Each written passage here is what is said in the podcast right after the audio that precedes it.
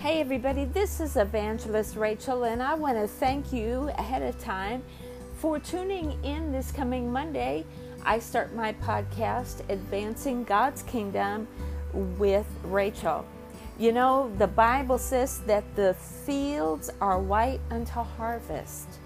And right now is the time that you and I are to be laboring in the field of souls, advancing the kingdom of God in these last days. So I want to come to you Monday through Friday, use the word, pray for you, just to encourage us, to inspire us, to help us um, as we go forth in these final days, advancing God's kingdom.